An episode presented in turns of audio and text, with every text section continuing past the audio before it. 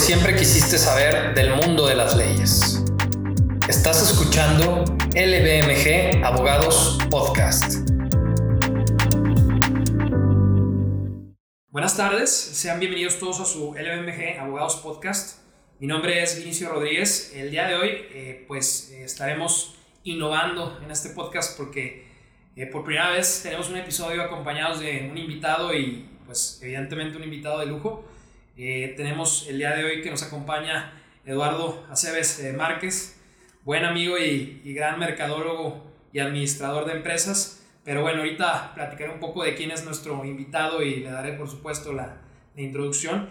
Y estaremos hablando acerca de la modificación a la NOM 051. Eh, particularmente estaremos hablando del retiro de los personajes, celebridades, elementos interactivos en las etiquetas de alimentos y bebidas preenvasadas y por supuesto que es el tema de nuestro invitado respecto a su repercusión en el mercado y los negocios, ¿no?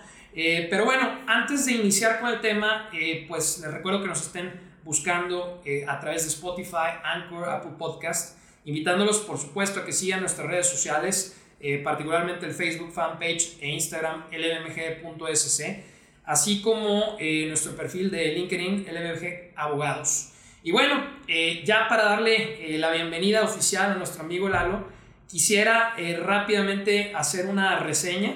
Él es licenciado en Administración y Mercadotecnia por la Universidad Panamericana. Desde el año 2013 es cofundador de la empresa ExplainTune, que es una empresa que ayuda a sus clientes a presentar información por medio de videos, desarrollando estrategias de contenido multimedia y partiendo de la premisa que todo se explica mejor con un video.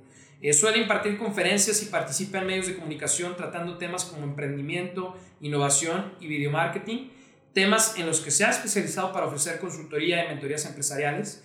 Ha participado activamente en la Cámara de Comercio de Guadalajara, de donde fue consejero de 2014, 2015 perdón, a 2020, ocupando cargos como vicepresidente de jóvenes empresarios y vicepresidente de innovación y emprendimiento. Lalo, un placer tenerte aquí, bienvenido, muchas gracias. ¿Qué tal, Pues muchísimas gracias por la invitación, un gusto estar aquí.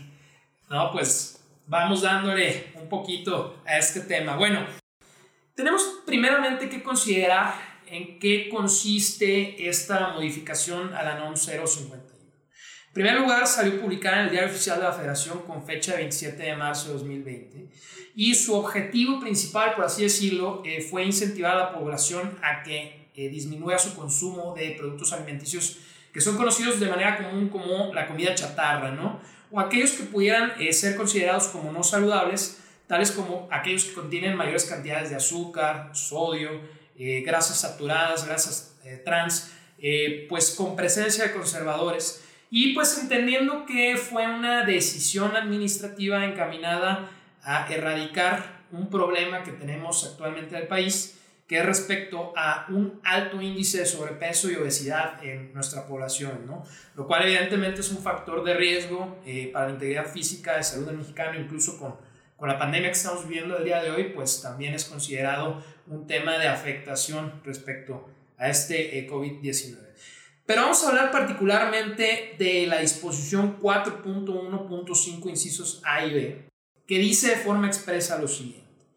Los productos preenvasados, entiéndase eh, a los radioescuchas, eh, alimentos y bebidas eh, preempacados, que ostenten uno o más sellos de advertencia o la leyenda de edulcorantes, no deben incluir en su etiqueta personajes infantiles, animaciones, dibujos animados, celebridades, deportistas o mascotas, así como elementos interactivos, tales como juegos visuales, espaciales o descargas digitales, que, estando dirigidos a niños, inciten, promuevan o fomenten el consumo, compra o elección de productos que tengan el exceso de nutrimentos críticos o con edulcorantes y que hagan referencia a la etiqueta de elementos ajenos al mismo con las mismas finalidades del párrafo Y esta eh, prerrogativa de retirar de los etiquetados de, los alimentos y bebidas preenvasadas,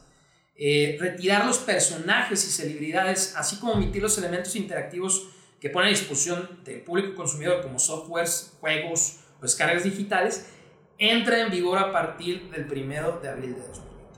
Esto, Lalo, eh, pues obviamente eh, va a repercutir sobre derechos previamente adquiridos, que podemos tener en consideración como son eh, las marcas, como son las licencias, por supuesto, que se hayan realizado con cierto tipo de celebridades o incluso personajes ficticios. Tenemos las reservas de derechos de uso exclusivo y tenemos pues también las obras literarias, que dentro de esas mismas se clasifican los softwares. Eh, previo a darte la palabra, Lalo, quisiera nada más a manera de eh, repaso señalar eh, cuáles son estos conceptos. ¿no? Una marca, pues sabemos que la ley lo define como todo signo perceptible por los sentidos, porque anteriormente se hacía de manera visual, y susceptible de representarse de manera que permita determinar un objeto claro y preciso de protección respecto a productos o servicios de su misma especie o que van en el mercado. ¿no? Eh, para el caso que vamos a hablar hoy, pues podemos mencionar marcas muy importantes como son Kellogg's, como son Ritz, como son eh, Gamesa, por mencionar algunos ejemplos. Eh, ¿Qué son las reservas de derechos al uso exclusivo? Pues bueno, es una facultad regulada por el Instituto Nacional del Derecho de Autor para usar y explotar en forma exclusiva títulos, nombres, denominaciones, características físicas y psicológicas distintivas o características de operación originales aplicadas de acuerdo con su naturaleza y de los cuales podemos destacar particularmente, que es la materia del día de hoy, a los personajes humanos de caracterización o ficticios simbólicos o incluso personas o grupos dedicadas a actividades artísticas, ¿no? Tenemos, por ejemplo, el famoso elefante eh, Melvin de los Choco Crispies, tenemos al conejo del, del cereal Trix, tenemos al chavo del 8, eh, tenemos eh, artistas como Robbie Williams, como Metallica, ¿no? Y pues las obras literarias que dentro de las mismas, como les mencionaba, encontramos a los programas de cómputo.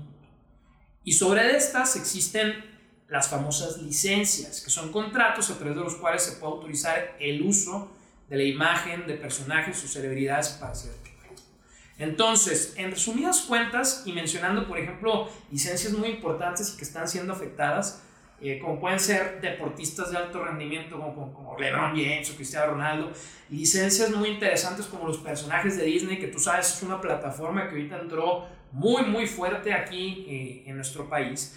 Y todo esto, pues, está limitando su uso y su ejercicio con motivo de esto.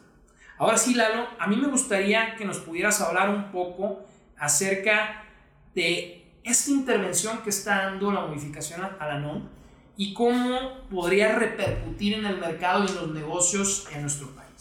Perfecto, mi Vini. Pues gracias por la invitación y sobre todo porque en este punto es muy importante que es un tema legal, pero también mercadológico. Imagínate nosotros que trabajamos con marcas, nos cambian la jugada totalmente. Ya traíamos una estrategia y las marcas grandes traen una estrategia y un estandarte y un, posicionamiento con sus personajes y de pronto ya no se puede utilizar. Entonces, ¿Quién gana y quién pierde realmente con la NOM 051? Bueno, pues imagínate en estos tiempos que ya vendemos paleta payaso sin un payaso, ¿no? vendemos panditas sin unos sin ositos panditas ahí en el empaque. Entonces, pues realmente tenemos que cambiar la estrategia y ya se veía venir. Porque si recordarán el caso Melvin, tú lo acabas de decir, el, el famoso elefante de los Choco Crispies, que pasó de ser ese elefante regordete y rechonchito hacer un, las últimas veces que lo vimos en un empaque, a un elefante fortachón, ¿no? Porque, fuerte. Exacto, porque era la imagen que ya tenías que dar, ya no iba congruente con, con la parte de la salud, tener personajes gorditos, entonces ya le daban esa parte más moderna, más fortachón. El tema del negrito bimbo también cómo cambió, ya pasó a ser nito y ya eran este, pues un niño, ¿no? Más, más padre, más cool. Y así se han ido evolucionando estas marcas, que a la vez estos personajes mercadológicamente se llaman gimmicks. O sea, gimmick es el término que se le da a, esta, a este representante de la marca. ¿Y para qué se usaba realmente estos personajes? Justo para representar los valores de la marca, ¿no? Para demostrar cuál es la personalidad de cada marca y en qué ayudan a estas empresas, pues en la parte de la identificación y el posicionamiento. Eso te daba una, una identidad de marca que obviamente se veía reflejado en la parte de las ventas, que es lo que todas las marcas quieren. Y pues te ayuda también a comunicar tus objetivos de una manera más clara, ¿no? A ver, tú como marca dejas esa frialdad y entonces utilizas un personaje para comunicarte o para identificarte con tu público objetivo, ¿no? Y estamos hablando que eso se usó desde los años 50, ¿no? O sea, un Pancho Pantera que nació en el 59, si no me equivoco, y era con su lema fuerte, audaz y valiente. Pues qué mejor que poner a un niño así, era medio ranchero, o sea, con ranchero, con, con una, con sombrero y todo, pero eso sí, bien, muy fuerte, ¿no? O el Tigre Toño en el 53. Y, y realmente ha funcionado. Por nosotros en la empresa, en Explaintum, nacemos hace 8 años, ¿sí? Y, y decidimos crear un personaje que se llama Explaining y es un monstruo color naranja, que el color naranja demuestra la parte de la creatividad, tiene un solo ojo, que la parte de la visión y un ojo muy grande. Y en fin, nos ha servido para comunicar ciertos valores de la marca y sobre todo para identificarnos como empresa. Claro, fíjate, curioso lo que dices, ¿no? Una evolución, eh, pues la verdad muy particular, ¿no? Identificamos primero, ahorita mencionaste a Melvin como este, el elefante simpático, gordito, y ahora lo hicieron formido como para poder entablar una idea de, de, alimentarse de manera correcta, de hacer ejercicio. Teníamos luego de repente lo que es eh, la transformación de Negrito Anito por cierto tipo de polémicas que incluso eh, raciales. raciales, ¿no? Y que pudieran llegar a ser ofensivas a la sociedad. O Pancho Pantera y Tigre Toño, que culturalmente hablando, y no me vas a dejar mentira, nosotros eh, crecimos pensando que, que el consumir ese tipo de alimentos sean nutritivos y ahora resulta que con esta no nos están diciendo que no son nutritivos, que tenemos que enfocarnos a otro tipo de alimentación, ¿no?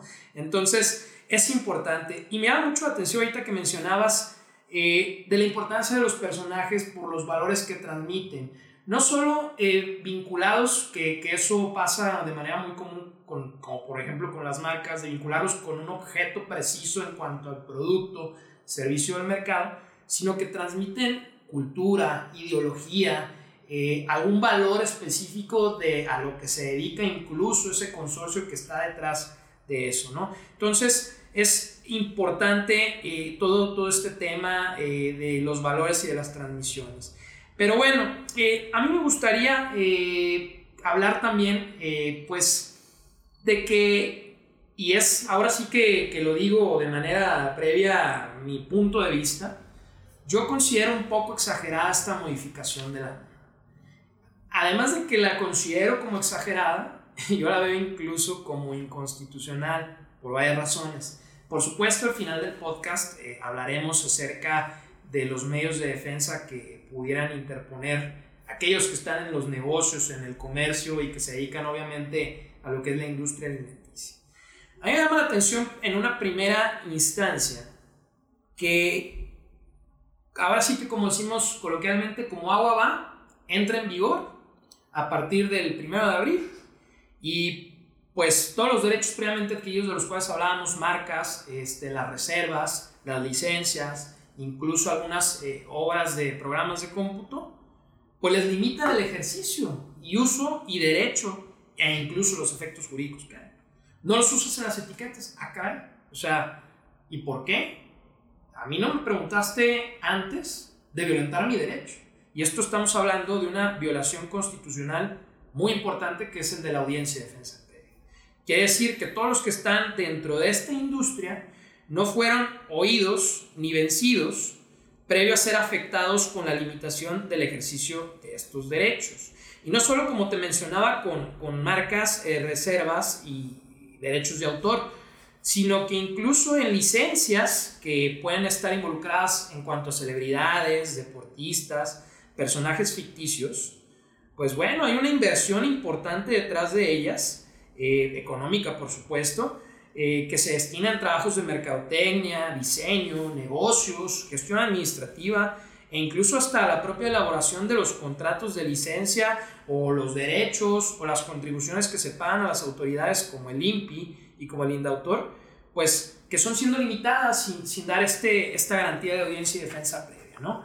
Eh, es importante mencionar que esta limitación de estos eh, derechos eh, previamente adquiridos no solo repercute en las erogaciones de estas cantidades que mencionábamos respecto a la tramitación y obtención de los registros de marcas y reservas de derechos de uso exclusivo y la contratación de, las licencias, sino que en muchas ocasiones vuelven inservibles los derechos intelectuales y las licencias. Ejemplos, ahorita mencionamos el Tigre Toño. El Tigre Toño está registrado como marca, como una reserva, y la intención de Kellogg's de ser utilizada era nada más para estamparlo dentro de su propio empaque de la caja de cereal. Podrá utilizarla en comerciales, podrá utilizarla en campañas, pero la imagen del Tigre Toño, pues a final de cuentas era para ser utilizada el empaque, ¿no? Entonces, pues de alguna manera se vuelve inservible porque no cumple su efecto de dar publicidad de cierto modo a la marca a través de estos productos alimenticios eh, preenvasados, ¿no? Tenemos también como una eh, no menos importante violación constitucional lo que es la irretroactividad de la ley en perjuicio de los titulares de estos derechos. Pues eh, provoca violaciones a lo que es eh, a la industria, a la esfera jurídica, los derechos de las industrias alimenticias, por la aplicación retroactiva de la ley, que en este caso eh, se pretende aplicar esta modificación de la NOM en detrimento de disposiciones jurídicas que estaban ya vigentes y pues en nuestro sistema jurídico, ¿no? Previstos pues por la anterior ley de la propiedad industrial, ahora conocida como Ley Federal de Protección para la Propiedad Industrial, su reglamento, la Ley Federal del Derecho de Autor, su reglamento y otros ordenamientos jurídicos que no solo, fíjate, reconocen el nacimiento de estos derechos y su posterior registro o protección, sino que además eh, pues están limitando sus modalidades de uso y medios de subsistencia. Y por último también un tema bastante eh, novedoso de inconstitucionalidad que está previsto en muchos tratados internacionales, la expropiación indirecta. Nosotros obviamente eh, se nos viene a la mente expropiación, que llega el gobierno y nos quita y nos da una indemnización que se supone que, que la ley dice que debe ser previa, justa y en dinero pero aquí es un, eso estamos hablando que es una expropiación directa. Aquí, en este caso en particular, tenemos una expropiación indirecta. ¿Y a qué se debe eso? A que el Estado, de una manera extraordinaria o irregular, interfiere sobre los derechos de propiedad de las personas, en este caso en la industria alimenticia y, y respecto a sus derechos intelectuales, y los deja inservibles, no importa si sea de manera total o parcial, que es lo que está sucediendo en este caso, independientemente de que el dueño permanezca con su propiedad o su posesión. ¿A qué voy con esto? Si volvemos a hablar, por ejemplo, de, de, de bueno, ahorita uno que está muy de moda y me da mucha risa, el osito bimbo. El osito bimbo, pues sí, siguen vigentes los derechos de propiedad industrial, pero ya no le permiten a Bimbo utilizarlos de forma libre. Y lo interesante del tema de la expropiación indirecta es que en este caso el Estado no está otorgando ninguna indemnización para reparar el daño y perjuicio económico que está representando. Y a mí me gustaría, eh, pues, eh, darte la palabra de nueva cuenta, Lalo. ¿Qué efectos y afectaciones conlleva todo esto en el mercado y en los negocios? ¿Qué afectaciones económicas? Pues imagínense que después de este año COVID, en el cual las ventas cayeron de forma natural, imagínate, Vini, que pues, la venta de dulces, la venta de confitados cayó, no hubo eventos, imagínate que empezó casi desde el Día del Niño. No hubo Día del Niño, no hubo cumpleaños. Entonces las ventas de por sí ya eran complejas. Pues ahora imagínate que hay que retirar todos los productos. Como bien dices tú, en octubre fue cuando se dio, si no me equivoco, en octubre les dicen a sacar todos los productos para reetiquetarlos. Entonces, ese costo de logística inversa, el recall, es recuperar todo el producto que ya estaba en anaquel, para destruirlo. O sea, es otro gasto que las empresas no tenían planeadas al inicio del año, no tenían presupuestadas.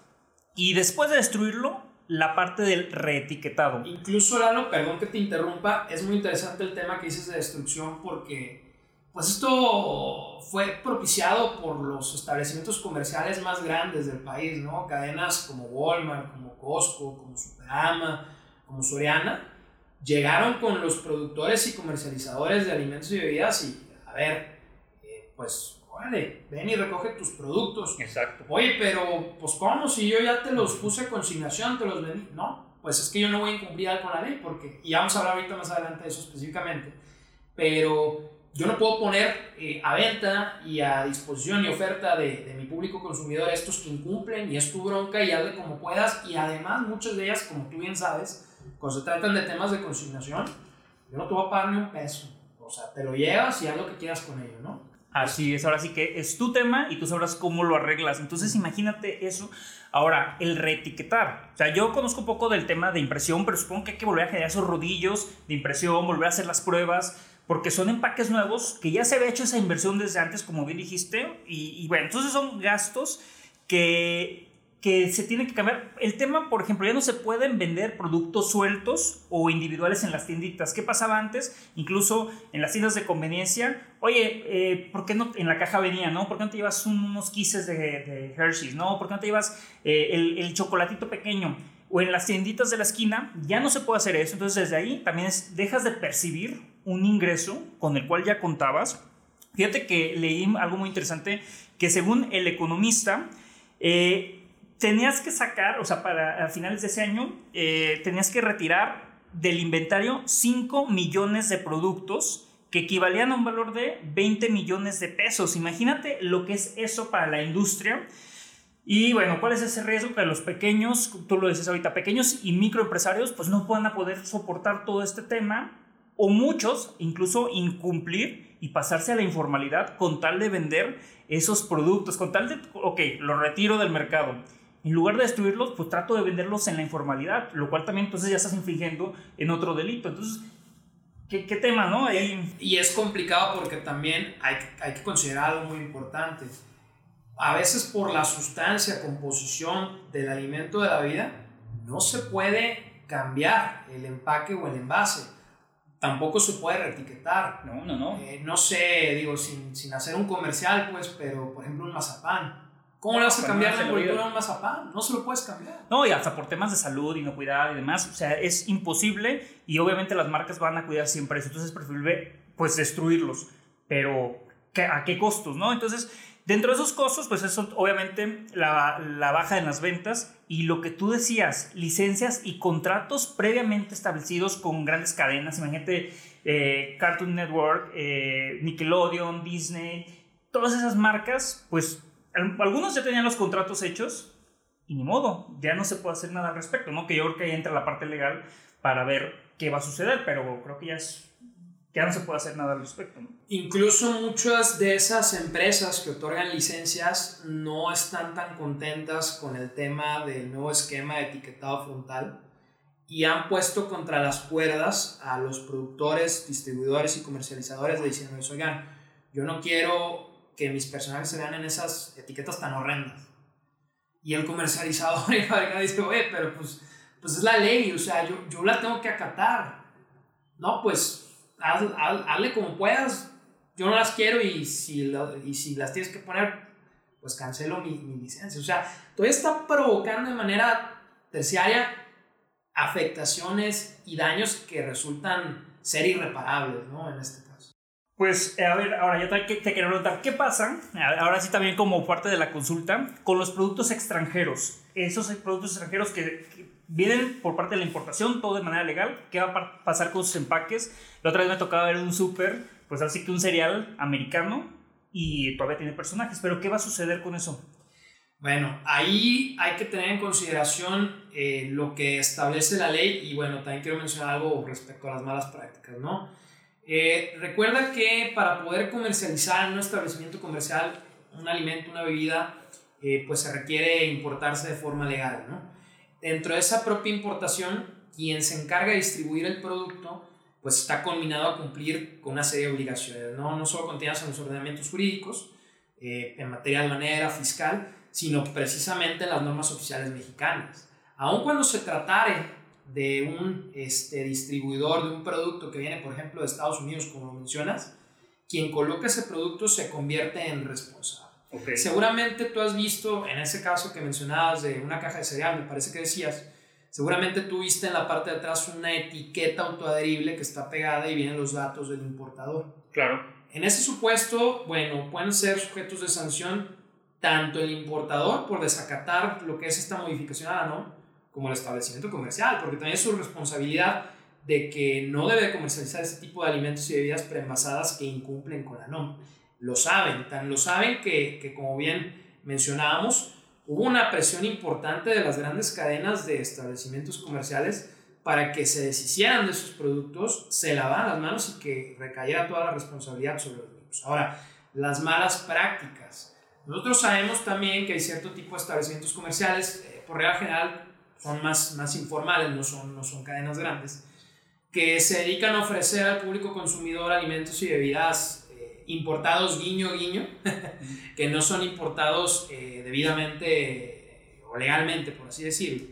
Y pues eh, no tienen, por ejemplo, los datos de importador ni esas etiquetas de las que hablábamos, porque precisamente no hay una importación legal.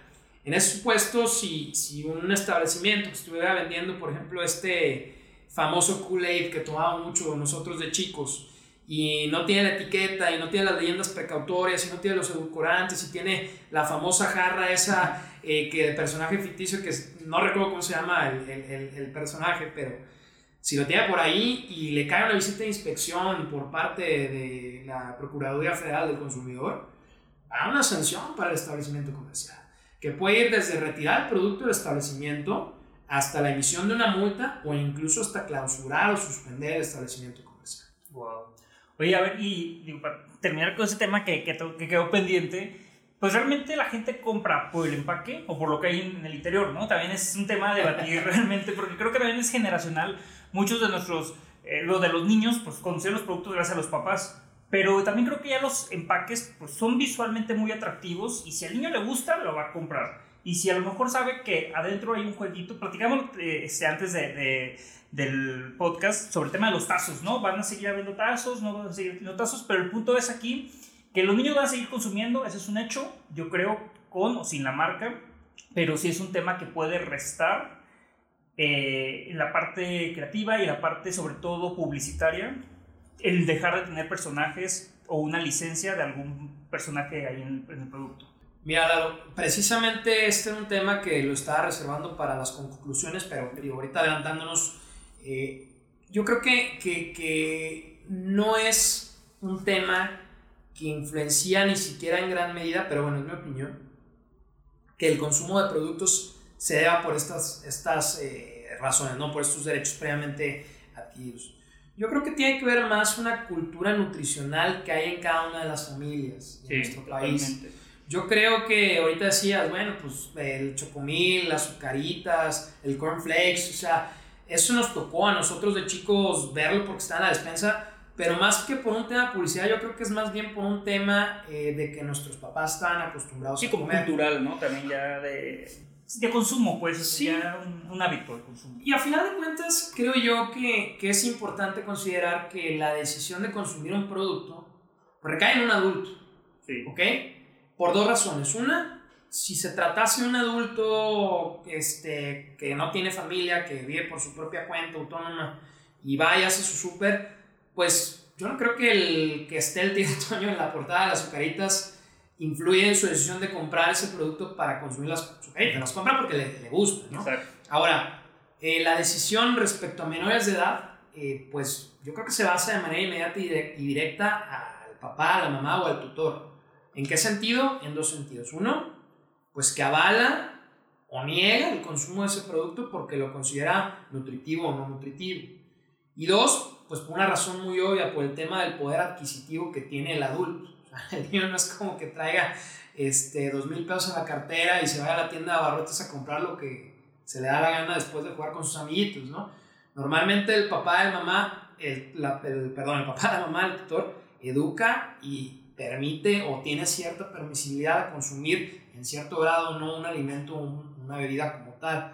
Yo en lo personal siento que tiene que ver, o más bien el problema en todo caso de la obesidad y del consumo excesivo de alimentos que pudieran estar este, elevados en sodio, en azúcar, en grasas, tiene que ver más con la cultura que tiene cada uno y con las familias, que verdaderamente sea por lo llamativo de los productos. Ahora, también me voy a adelantar un poco porque de las conclusiones que quería mencionar. Creo yo que debe aplaudirse una decisión administrativa o de gobierno siempre encaminada a mejorar no solo la salud, sino a condicionar una calidad de vida buena al mexicano, ¿no? Pero existen muchas otras formas eh, para poder hacerlo. Y a lo mejor voy a sonar muy, muy exagerado, pero te voy a pintar un ejemplo. Hay que también entender la accesibilidad de precio de cierto tipo de alimentos y bebidas entre nutritivos y no nutritivos. No es lo mismo llegar a la tiendita y no va a salir un poquito del tema y comprarte tu Coca-Cola y un lonche de pierna a comprar una ensalada. Que claro. Obviamente el salario mínimo influye mucho en la alimentación. Y bueno, podemos durar horas hablando de diferentes ideas del por qué, pero yo creo que, que, que verdaderamente, pues claro que llama la atención, pues, pero más bien su fin es meramente publicitario, no es un fin que sea tan determinante para tomar la decisión de adquisición de una bebida o de un alimento preenvasado. Totalmente de acuerdo, mi estimado Vini. Oye, pues yo creo que aquí también las marcas tienen muchas posibilidades o tienen un potencial inmenso en cuanto a la comunicación, porque de ellos dependen hacer eh, pues campañas ahora sí para educar al consumidor, para tener esa educación nutrimental que tanto hace falta al mexicano que tú lo acababas de mencionar que aclaran que no es malo consumir estos alimentos. La otra vez tú y yo platicábamos también de unas tostadas, que nosotros pensábamos que eran las tostadas más, más, sanas, Y ahora también resulta que tienen ese etiquetado, ese octágono negro. Pues al final muchos de los alimentos lo van a contener. Entonces aquí es donde entra la labor del mercadólogo, del publicista, decir, oye, a ver, no te equivoques, infórmate. Y no quiere decir que nuestro producto sea malo, es malo en exceso. Es malo si no tienes una alimentación balanceada. Ah, perdón. No, nada más quería, precisamente es uno de los temas, pero, pero de, de, de, cuando entraron en vigor las primeras disposiciones de esta modificación a la NOM. Y es muy interesante lo que estás mencionando, el infórmate correctamente. Exacto. Es una de las anomalías e irregularidades que hay respecto a la modificación de esta NOM. ¿Por qué?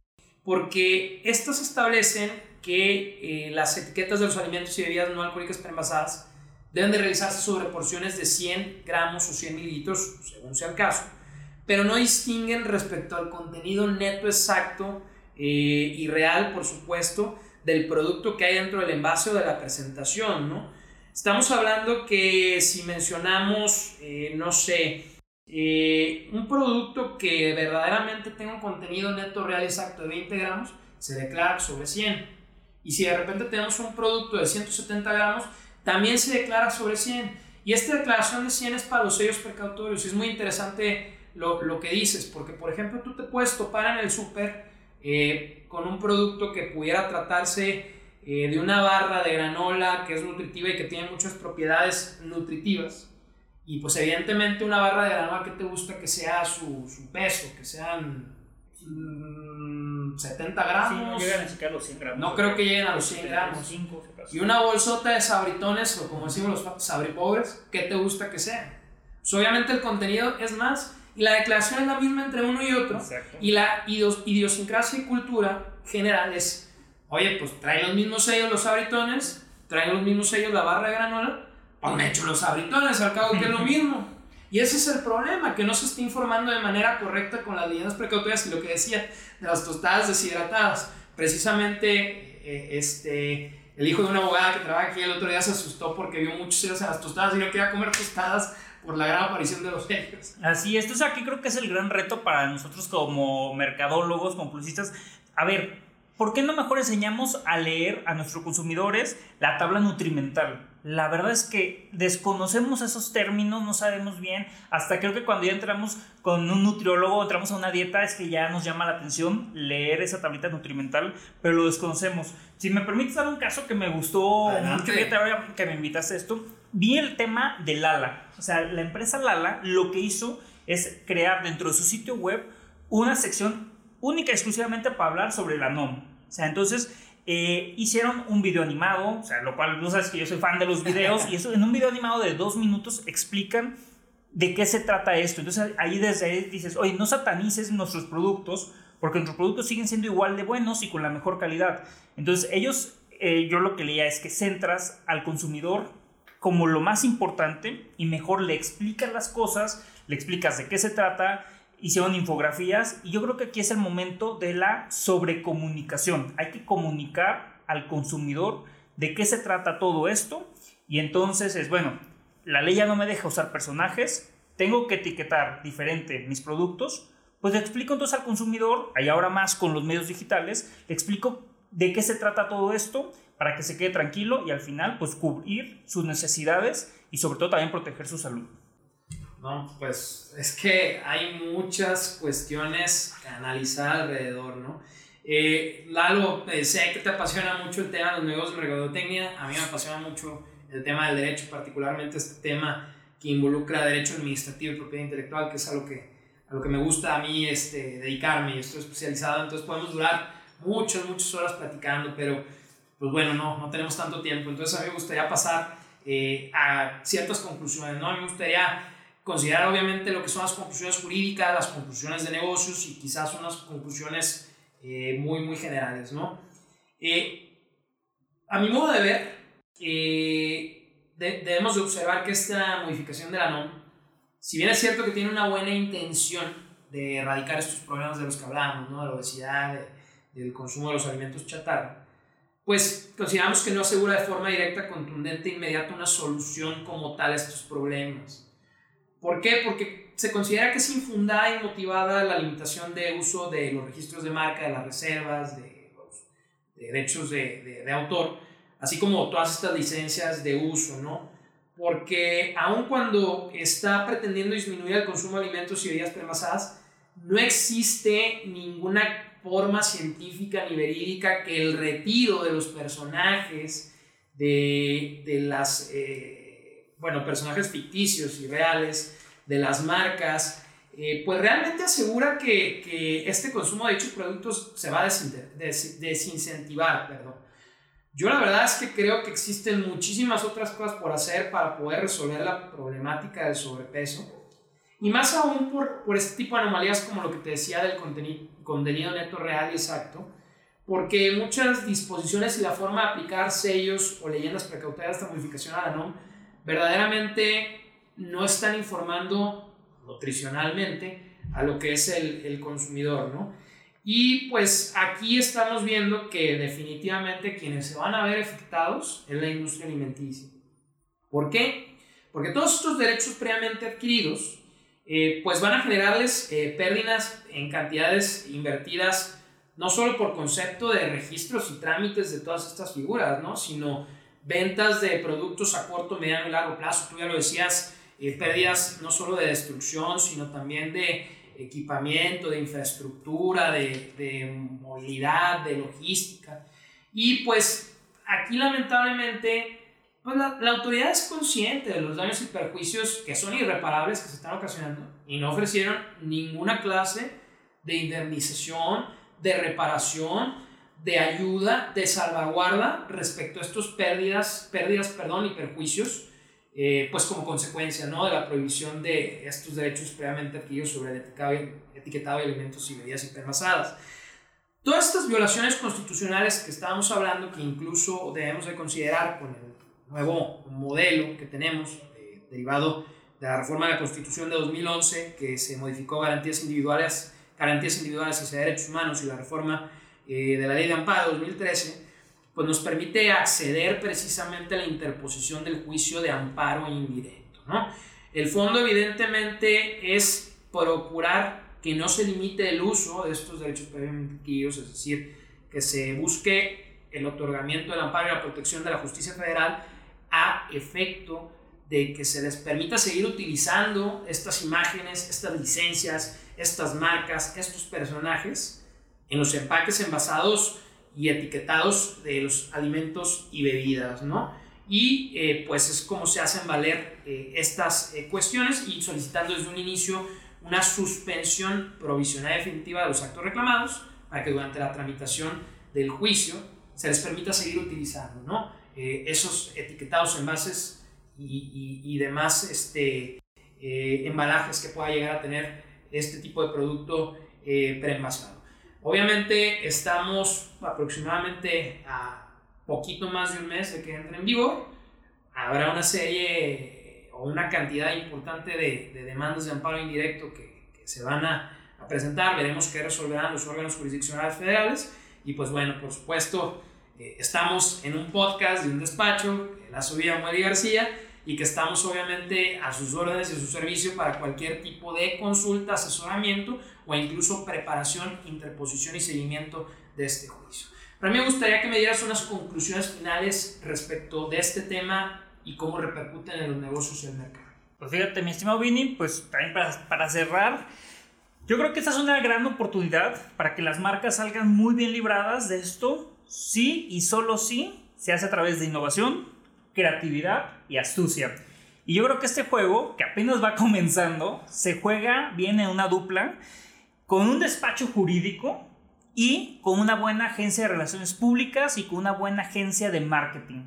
Porque en este barco, si nos subimos los dos y lo empezamos a manejar hacia una misma ruta, esta dupla, pues las marcas pueden verse bien beneficiadas, bien orientadas, eh, bien consultadas sobre todo. Entonces, eh, mi recomendación de manera mercadológica, hay que poner al consumidor en el centro de las acciones que se vayan a realizar, acciones comerciales, acciones mercadológicas y pues eso, seguimos informando y recurrir a los expertos.